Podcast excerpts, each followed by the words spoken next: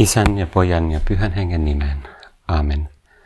Herrani ja Jumalani, minä uskon lujasti, että sinä olet täällä, että näit minut, että kuulet minua. Palvon sinua syvästi kunnioittain. Pyydän sinulta syntieni anteeksi antamista ja armo tehdä tämä rukoushetki hyödylliseksi. Peri synnytön äitini, pyhä Joosef, isäni ja herrani, suojelusenkelini, rukoilkaa puolestani. Joulu on ihan nurkan takana ja mikä kaunis tapa meillä onkaan, että pidetään tämä mietiskely ja rukoushetki seimen äärellä. Seimen äärellä, jossa on Jeesus lapsi, Maria, Pyhä Joosef, jota aina meidän rukoushetkien alussa meillä on tapana pyytää rukoilemaan meidän puolesta. Ja myös suojelusenkeli siinä vähän ylempänä. Se ei välttämättä kuvaa juuri mun suojelusenkeliä, mutta se on niin kuin kaikki, ne, kaikki ne elementit on mukana. Jeesus, uskon, että sinä olet täällä. Maria, Josef, suojelusenkelini, rukoilkaa puolestani. Opettakaa mua palvomaan Jeesus lasta, ihastelemaan, katselemaan, kontemploimaan, niin kuin teknistä sanastoa käyttäen voitaisiin ilmasta, ikään kuin rukouksen ja palvonnan hengessä katselemaan sanaa, joka tuli lihaksi. Se on jotenkin tosi kaunista ja tapa tehdä seimi pyhältä Franciscus Assisilaiselta. Se on peräisin sieltä Italiasta. Ja en muista itse valitettavasti, enkä nyt etsinyt tätä varten sitä tarkempaa tarinaa, mutta, mutta nimenomaan siinä on taustalla myös se, että Pyhä Franciscus oli hyvin tämmöinen, vaikka hyvin niin tämmöinen askeetikko, hyvin niin kuin kuolettautunut ihminen, niin kuin eli hyvin lähellä Jeesuksen ristiä ja samastun Jeesuksen kärsimykseen. Mutta ehkä osittain sen kautta ja sen seurauksena myös tosi niin kuin lapsenomainen sielu, semmoinen, joka todella mietiskeli Jeesuksen pyhää ihmisyystä hyvin syvästi ja lapsenomaisesti. Ja seimen rakentaminen on tavallaan kuin erityisen tämmöinen lapsenomainen tapa lähestyä Jumalan salaisuutta. Tavallaan koko seimi on niin valtava, valtava synteesi meidän kristillisestä uskosta siitä, että niin kun, siinä on niitä elementtejä, mutta myös se, että, että me pyritään tekemään jollain tavalla se Jumalan salaisuus, että Jumala tulee ihmiseksi, me pyritään tekemään sen näkyväksi, kosketeltavaksi jotenkin. Niin kuin, meillä on tämä oma seimi olohuoneeseen, voidaan niin hyvin lähestyä sitä ja mennä vaikka, jos mahtuisi, niin mennä pussaamaan Jeesusta otsalle tai ainakin ajatuksin niin kuin, tai pienellä sormella koskettaa tai jotain muuta. Miksei todella kauniita rakkauden, rakkauden ilmaisujanhan ne on. Jumala, Jeesus, sä oot todella tullut ihmiseksi, vaikka jumaluudessa sisä olet ääretön ja näkymätön ja puhtas henki, aineeton, niin sä et vieroksu ainetta, sä et vieroksu tätä luomakuntaa, jonka sä olet omalla voimallasi luonut ja jota sä ylläpidät, vaan päinvastoin sä rakastat tätä luomakuntaa ja sä rakastat meitä ja sä haluat tulla lähemmäksi meitä, sä haluat tulla näkyväksi. Monet kirkoisat ja muut hengelliset kirjoittajat kautta aikojen on kommentoinut sitä, että nimenomaan jouluna me vietetään ja juhlitaan sitä, että näkymätön Jumala tuli näkyväksi. Tänään joulu on tosiaan hyvin lähellä ja me halutaan, Herra, me halutaan lähestyä sua. Se on tavallaan molemmin suuntainen, molemminpuolinen liike. Aloite on peräisin sulta, sä olet meidät luonut. Sä olet luonut ja tahtonut jokaisen meistä. Sä olet halunnut antaa meille elämän lahjan. Sä olet ajatellut meitä, jokaista meistä myös erikseen, jo ennen kuin sä olet luonut maailman – sä olet sanonut, että, että se on hyvä. Se on hyvä, se on tosi hyvä. Ja koko ihmiskunnan historian aikana ja myös mun elämän aikana juuri sä olet ottanut aloitteen. Sä olet omasta viisaudestasi ja hyvyydestäsi ja omasta jumalallisesta vapaudestasi sä olet aloittanut sen liikkeen niin kuin mua kohti. Mutta sä haluat, että mä myös liikun vapaasti sua kohti. Että mä etsin sua, että mä tavoittelen sua, mä löydän sut myös ja opin rakastamaan sua. Ja mulle on annettuna Jeesus ennen kaikkea se suuri tie, joka on saman aikaan pieni ja suuri, se on sun pyhä ihmisyys. Se, että sä olet todella tullut ihmiseksi. Tavallaan tosi pieni tie siinä mielessä, että, että niin kuin seimi, kun me katsellaan seimessä makaavaa lasta, niin sä oot nimenomaan tullut pieneksi.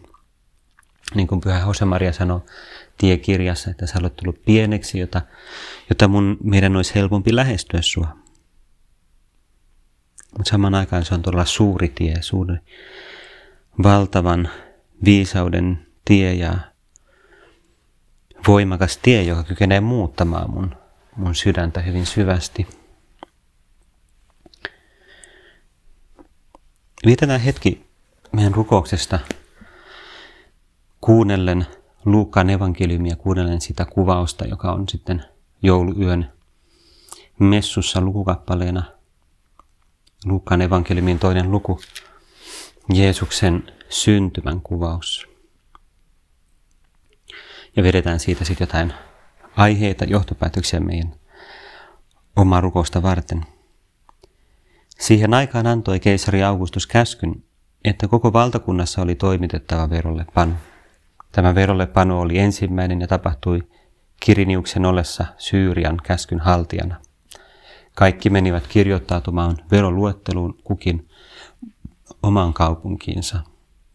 Ja kun me kuunnellaan näitä sanoja, ehkä mulle tulee itselleni mieleen ne vähäiset hetket, jolloin ehkä koulussa tai lukiolaisena oli joku tämmöinen näytelmä. Ja silloin en ollut ollenkaan kristitty, enkä ymmärtänyt siitä juuri mitään, niin mä ihmettelin, että mikä ihmeen niin kuin verolle panoja niin se oli jotenkin täysin out of context mulle itselleni. Mutta se kuvaa tavallaan siitä, että no mä en ymmärtänyt silloin, mutta myöhemmin mä ymmärrän ja se alleviivaa muun muassa sitä, että se on todella historiallinen todellisuus. Tiettyssä paikassa, tiettynä historian hetkenä todella Jumala on tullut ihmiseksi. Tämä on, tämä on just tavallaan sitä kristillistä materialismia, sitä, niin että Jumala todella tulee konkreettisella tavalla läsnä olevaksi. Ja kiitos siitä, Jumala, kiitos siitä, että sä olet näyttänyt meille tämän tien. Mutta samaan aikaan tämä saa mut muistamaan sitä, että näinä hetkinä, kun me vielä odotetaan jouluyötä ja Jeesuksen syntymää, niin me ollaan ikään kuin ennen kaikkea Marian ja Joosefin seurassa. Voidaan kuvitella itsemme kävelemässä, ehkä aasin selässä tai aasin vierellä taluttamassa sitä aasia samaan aikaan, kun Maria on sen selässä raskaana odottaen lasta ja ehkä ne juttelee kaikenlaista. Ehkä ne puhuu jotain ää, sille lapselle, joka on vielä Marian kohdussa. Ne puhuu toisilleen. Ehkä ne keskustelee kaikesta niin kuin, haasteista, mikä niitä voi odottaa. Kaikki on menossa sinne Nasaretin kaupunkiin ei, ei kaikki ole mennyt sinne, mutta siis niin kun jotkut, kun ne menee omaan kaupunkiinsa, niin Joosef lähti Galileasta, Nazaretin kaupungista meni verolle panoa varten Juudean Daavidin kaupunkiin Betlehemin, sillä hän kuului Daavidin sukuun. Voidaan kuvitella siis, että Betlehem on niin kuin pikkukylä, johon yhtäkkiä menee paljon ihmisiä ja siellä ei ole mitään niin kuin Clarion hotelleja ja presidenttihotelleja ja omena, omena-hotelleja tai muita, vaan siellä on varmaan niin kuin yksi, kaksi pientä majataloa ja yhtäkkiä ihan valtava valtava määrä ihmisiä, jotka tungeksii sinne ja yöpyy kuka missäkin. Ja niin kuin se teksti sanoi, että heidän siellä ollessaan tuli Marian synnyttämisen aika ja hän synnytti pojan esikoisensa. hän kapaloi lapsen ja pani hänet seimeen, koska heille ei ollut tilaa majapaikassa. Ja ehkä siinä samaan aikaan, kun mä kuvittelen itseni, Jeesus, mä kuvittelen itseni sun äidin, Marian ja sun kasvatusisän Joosefin seurassa. Mä juttelen heidän kanssa, mä kuuntelen heidän juttujaan. Ehkä mun tekee mieli myös sanoa, että, että Jeesus, että vaikka sulle ei olisi tilaa täällä missään majapaikassa, niin mä haluan, että mun elämässä sulle aina on tilaa. Mä haluan, että mun sydän, mun sielu, mun ikään kuin se sisäinen elämä olisi aina avoin sulle.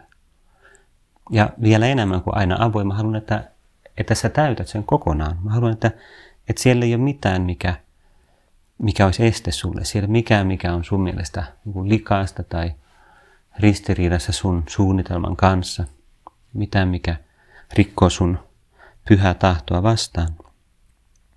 Ja joskus mä olen heikko ja lankean ja sallin sinne kaikenlaista epäpuhtautta, epä, niin kuin, semmoista aistillisuutta, esimerkiksi materiaalisuutta, joka ei ole sun tahdon mukaista, tai ennen kaikkea ylpeyttä, mun itsekkäitä, turhamaisia ajatuksia, mun vääränlaista kunnianhimoa, joka ei ole peräisin sinusta.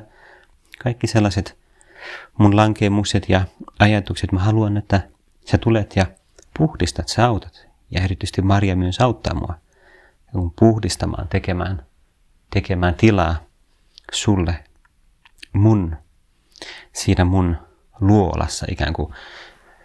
Tässä seimessä meillä ei ole luolaa, joskus se on semmoinen luola, mutta ehkä se oli semmoinen eräänlainen luola, katos niin eläimille. Ja ehkä mun sielu joskus voi tuntua vähän samalta, semmoista luolalta se ei ole itsessään mikään kauhean arvokas paikka, mutta sinne myös sä Jeesus haluat tulla asumaan. Sä haluat tulla sinne tuomaan sun lämpöä ja sun lämpöä ja läsnäoloa ja valoa ja todella muuttamaan mut sisältä päin. No Luukas jatkaa, että sillä seudulla oli paimenia yöllä ulkona vartioimassa laumansa. Yhtäkkiä heidän edessään seisoi Herran enkeli, ja Herran kirkkaus ympäröi heidät. Pelko val- valtasi paimenet, mutta enkeli sanoi heille, älkää pelätkö. Minä ilmoitan teille ilosanoman, suuren ilon koko kansalle. Tänään on teille Daavidin kaupungissa syntynyt vapahtaja, Kristus Herra. Tämä on merkkinä teille. Te löydätte lapsen, joka makaa kaapaloituna seimessä. Ja samalla hetkellä oli enkelin ympärillä suuri taivaallinen sotajoukko, joka ylisti Jumalaa sanoen, Jumalan on kunnia korkeuksissa, maan päällä rauha ihmisillä, joita hän rakastaa. Kun henkinet olivat menneet takaisin taivaaseen, paimenet sanoivat toisilleen, nyt Betlehemiin, siellä me näemme sen, mitä on tapahtunut, sen, minkä Herra ilmoitti meille. He lähtivät kiireesti ja löysivät Marian ja Joosefin ja lapsen, joka makasi seimessä. Tämän nähdessään he kertoivat, mitä heille oli lapsesta sanottu. Kaikki, jotka kuulivat paimenten sanat, olivat ihmeissään. Mä muistan vuosien takaa Roomasta, meillä oli siellä se, aika isoja seimiä, niin kun siellä meidän seminaarissa Kavabiankassa oli niin kun viisi eri semmoista niin kuin osaa, vähän eri ikäisille ja sille niin kuin kokonaisuus oli jaettu parin 30 ihmisten ryhmiin ja jokaisessa ryhmässä oli oma seimensä. Ne oli kaikki tosi kauniita, omanlaisia ja sitten oli varsinkin joulupäivänä, niin kuin, muistaakseni joulupäivänä tai en mä muista milloin varmuudella, oli tapana niin kuin kiertää katsomassa niitä seimiä vähän ja niin kuin, Ehkä saattoi ottaa jonkun kuvan myös ja lähettää WhatsAppilla tai muulla. Mä muistan erityisesti siitä yhdestä ryhmästä, jossa mä olin itse monta vuotta, niin siinä oli aina semmoinen yksi niitä paimenhahmoja. Siinä oli yksi semmoinen paimenhahmo, sillä oli, olikohan se, mä en muista veikosista jotain lamman, lammasta mukanaan siinä, mutta sillä oli ää, hartioilla semmoinen kuin lapsi. eli niin kuin paimen ja paimenen lapset mukana. Ja sitten se oli hauska semmoinen se vaikutelma, se lapsi oli siinä hartioilla, niin kuin mekin saatetaan, olla meidän isän, isän selässä ja sitten se, se oli kädet eteenpäin ojennettuna niin kuin Jeesusta kohti silleen, vähän niin kuin silleen, jee, wow, niin kuin mennään nopeammin, lisää nopeammin, niin kuin mennään sinne, missä se lapsi on. Ja se oli jotenkin tosi kaunis se, vaikka se oli semmoinen ihan pieni, niin kuin, tiedä mistä aineesta se oli tehty, se, tehty semmoinen hahmo, mutta ehkä jostain savesta tai ei nyt sentään muovailu vahasta, mutta kuitenkin se oli niin kuin, tosi semmoinen innokas ja iloinen ja semmoinen niin kuin kir, kirkkaat kasvot, niin kuin jee, mennään sinne. Nyt Betlehemiin, vähän niin kuin nämä paimenet tässä evankeliumin tekstissä. Nyt Betlehemiin, vauhdilla, nopeammin, nopeammin. Se on jäänyt mulle semmoisena kuvana siitä, miten me voidaan myös olla niin kuin Jeesus sun kanssa, että, että meillä olisi semmoista pyhää lapsenomaista intoa lähestyä sua, löytää sut, etsiä sut, rakastaa sua koko sydämestä. Sä olet opettanut meille, Jeesus, monin tavoin, että lasten ja lastenomaisten on Jumalan valtakunta. Niin kuin hienot sanat voidaan vielä kuunnella, niin kuin Matteuksen evankeliumissa on se. Tuohon aikaan Jeesus kerran puhkesi puhumaan ja sanoi, minä ylistän sinua, Isä, taivaan ja maan Herra, siitä, että olet salannut tämän viisailta ja oppineilta, mutta ilmoittanut sen lapsen mielisille. Näin sinä, Isä, olet hyväksi nähnyt. Totisesti koko tämä joulun tapahtuma tai jouluevankeliumi puhuu samasta. Jeesus, sä näytät meille tietä, että meidän täytyy tulla pieniksi, ottaa sut vastaan pienenä, haavoittuvaisena, heikkona, huolehtia susta ja tulla itsekin pieneksi, koska muuten, muuten me ei voida ottaa vastaan tätä ihmettä. Herran enkeli ilmestyi paimenille, Herran kirkkaus ympäröi heidät. Mutta se viesti oli hämmentävä. Tänään on teille Daavidin kaupungissa syntynyt vapahtaja, Kristus Herra. Tämä on merkkinä teille, että löydätte lapsen, joka makaa kapaloituna seimessä. Joku niin kuin semmoinen niin väärällä tavalla aikuinen ja niin kuin vakava ihminen oli ajatellut, mitä ihmeen roskaa tämä on. Että niin kuin, tuo on varmaan jotain Jumalan pilkkaa, miten, miten Kristus, Messias, voisi syntyä maata kapaloituna seimessä. Se ei ole Kristuksen arvoista. Siis meille seimi on niin kaunis, kaunis paikka ja oikeastaan tässä seimiasetelmassakin meillä on, Jeesuksella on aika mukavan sänky, mutta siis se seimi oikeastaan tarkoittaa eläinten ruokaastia. Eli niinku se oli oikeasti jotain paljon nöyrempää. Ja... No siinäkin oma symboliikkansa. Jeesus, sä olet syntynyt Betlehemissä. Se on hebrea, hebrea ja tarkoittaa niin leivän talo, leivän, vai niin kuin le, leipomo. Ja sä olet Jumalan leipä, joka on tullut taivaasta. Ja eukaristissa sä annat meille myös, sä annat itsesi meille ruo, ruokana, ravintona, sun ruumiin. Eli siinäkin on valtava symboliikka. Mutta joten voidaan ottaa vastaan se symboliikka, se, tämä ihme, tämä merkki, niin me tarvitaan ennen kaikkea nöyryyttä. Tulla lapsiksi, tulla pieneksi. Avoimuutta. Halua kuunnella ja Maria on meille siinä suuri opettaja. Mä haluaisin lukea pari sanaa Pyhän Marian saarnoista Kristus kulkee lähelläsi. Tämä on yksi, jossa, jossa hän sanoi just, että Maria opettaa meitä tulemaan lapsiksi. Se puhuu just niin hartaudesta Mariaa kohtaan ja sanoi, että Marian elämä saa meidät huomaamaan, että Jumalan lähestyäksemme meidän täytyy tulla pieniksi. Myös Kristus puhui tästä opetuslapsilleen. Totisesti minä sanon teille, ellei te käänny ja tule lasten kaltaisiksi, ette pääse taivasten valtakuntaan. No se esittää sitten kysymyksen tai vastaa niin kuin kysymyksen, että no, no mitä se tarkoittaa käytännössä? Miten mun tulisi Jeesus muuttua, että mä olisin enemmän lapsen kaltainen? Koska on selvää, että se ei tarkoita sitä, että me ollaan niin kuin lapsellisia. Lapset voi olla monin tavoin niin kuin epätäydellisiä, keskeneräisiä myös semmoisella tavalla, joka ei ole tavoiteltava. Niin kärsimättömiä, väärällä tavalla itsepäisiä, niin kaikenlaista. Mutta meidän täytyy löytää se, että mikä on se hyvä, oikea ulottuvuus, jota me lapsilta opitaan. Tullaksemme lapsiksi meidän täytyy hylätä ylpeytemme ja itseriittoisuutemme ja huomata, että yksiksemme emme pysty saamaan mitään aikaiseksi. Me tarvitsemme Jumalan, meidän isämme armoa ja apua löytääksemme oikean polun ja pysyäksemme sillä. Tullaksemme pieniksi, sinun ja minun täytyy heittäytyä isämme käsiin, uskoa ja rukoilla niin kuin vain lapset osaavat.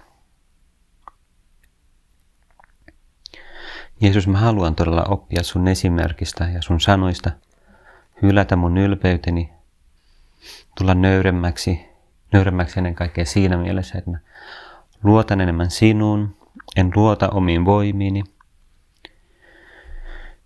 Ja se ilmenee rukouksella ennen kaikkea, koska siis rukoileminen, se, että mä todella rukoilen ja kun että rukoileminen ei ole mulle vain joku tämmöinen ulkoinen suoritus, että mä niin kuin muodon vuoksi lausun jotain sanoja, vaan että mulla on sisäinen rukouksen asenne, että mä todella pyydän sulta apua.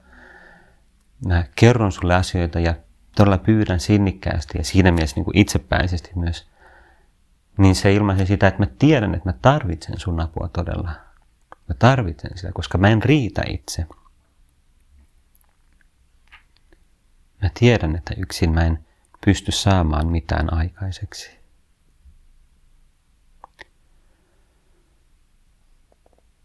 Tämän kaiken opimme olemalla lähellä Mariaa. Tämä teksti ei ole alun perin joulu, joulusaarnasta, mutta se sopii tosi hyvin tähän yhteyteen, koska jouluna me pyritään olemaan erityisen lähellä Mariaa. Ehkä me voidaan usein lausua esimerkiksi sitä hengellisen kommunion rukousta, joka meillä on tapana sanoa. Tahdon vastaan sinut, Herra, puhtaasti, nöyrästi ja hartaasti, kaikkein pyhivä näitesi tavoin, pyhimisten hengellä ja innolla. Mikä kaunis rukous, todella sopiva jouluun nimenomaan. Jeesus, sä joka olet tulossa, sä olet syntymässä maailmaan, tahdon ottaa sinut vastaan Marian lailla, puhtaasti, nöyrästi ja hartaasti. Puhtaus se tarkoituksen puhtaus ja nöyryys, ähm, myös puhtaus siinä kun mielessä se moraalinen merkitys niin kuin aistillis, suhteessa aistillisuuteen. Niin kuin, se on mulle haaste, mutta, mutta nimenomaan se on tosi tärkeä se taistelu nimenomaan osana sitä avoimuutta sun armolle ja avoimuutta sun tulemiselle. Hartaus taivallista äitiämme kohtaan ei tarkoita heikkoutta tai sentimentaalisuutta. Se täyttää sielumme ilolla ja lohdutuksella, juuri siinä määrin kun osoitamme epäitsekästä ja syvää uskoa ja toivoa Herramme kohtaan. Maria on äiti, ja hartaus häntä kohtaan opettaa meitä olemaan lapsia. Se opettaa meitä rakastamaan syvästi ja ehdoitta, tulemaan yksinkertaisiksi ja välttämään kaikkea sitä monimutkaisuutta, joka ilmaantuu ajatellessamme vain itseämme. Hartaus Maria kohtaan opettaa meille iloa, sillä tiedämme, ettei mikään voi tuhota toivoamme. Luottavainen rakkaus Mariaa kohtaan on sen tien alku, jonka lopussa huomaat olevasi täysin hullantunut rakkaudesta Jeesukseen. Pyhä Jose Maria tuossa tosiaan viittaa tässä aiempiin sanoihinsa Ruusuko, Ruusukokirjan johdannossa ja sanoi, että Että olen sen jälkeen kokonut monta monituista kertaa, kuinka oikeassa nuo sanat olivat. Halutaan myös, meidän täytyy jo päättää meidän rukous, ja, mutta tehdään niin, että käännytään todella Jeesuksen, Marian ja Joosefin puoleen. Pyydetään Joosefia ja Maria erityisesti rukoilemaan meidän puolesta, meidän kaikkien puolesta. Voidaan rukoilla, pyytää rukouksia kaikkien meidän myös perheenjäsenten puolesta, ystävien puolesta, kaikkien, kaikkien suomalaisten puolesta, yksinäisten puolesta erityisesti, jotka, jotka ei ehkä, joille joulu on vaikea aika. Pyydetään heille Jumalan siunausta ja sitä, että pyhä henki niin kuin salaisella tavalla lähestyisi heitä ja toisi heille omaa läsnäoloaan, koska kukaan ei ole täysin yksin, koska meillä on aina mahdollisuus olla yhteydessä Jumalaan, meidän taivaalliseen Isään ja Jeesukseen, joka on todella tullut lihaksi. Mutta me tehdään se erityisesti Marian hengessä. Tämä evankeliumi päättyy sanoihin, Maria kätki sydämensä kaiken, mitä oli tapahtunut ja tutkisteli sitä. Jos mä haluan Jeesus näinä päivinä, tänään, huomenna, joulun välipäivinä jatkaa tätä asennetta, mietiskellä kaikkea tätä, mitä on tapahtunut, lähestyä sua enemmän ja mennä yhä syvemmälle siihen salaisuuteen, että sä Jumala, Jumalan poika, Jumala Jumalasta valkeus valkeudesta olet todella tullut ihmiseksi, todella tullut lihaksi, jotta mun olisi helpompi lähestyä sua. Kiitän sinua Jumalani niistä hyvistä päätöksistä, liikutuksista ja innoituksista, jotka olet mieleen johdattanut tämän mietiskelyn aikana. Pyydän napusi toteuttaakseni ne. Perisynnytön äitini, pyhä Joosef, isäni ja herrani, suojelusenkelini, rukoilkaa puolestani.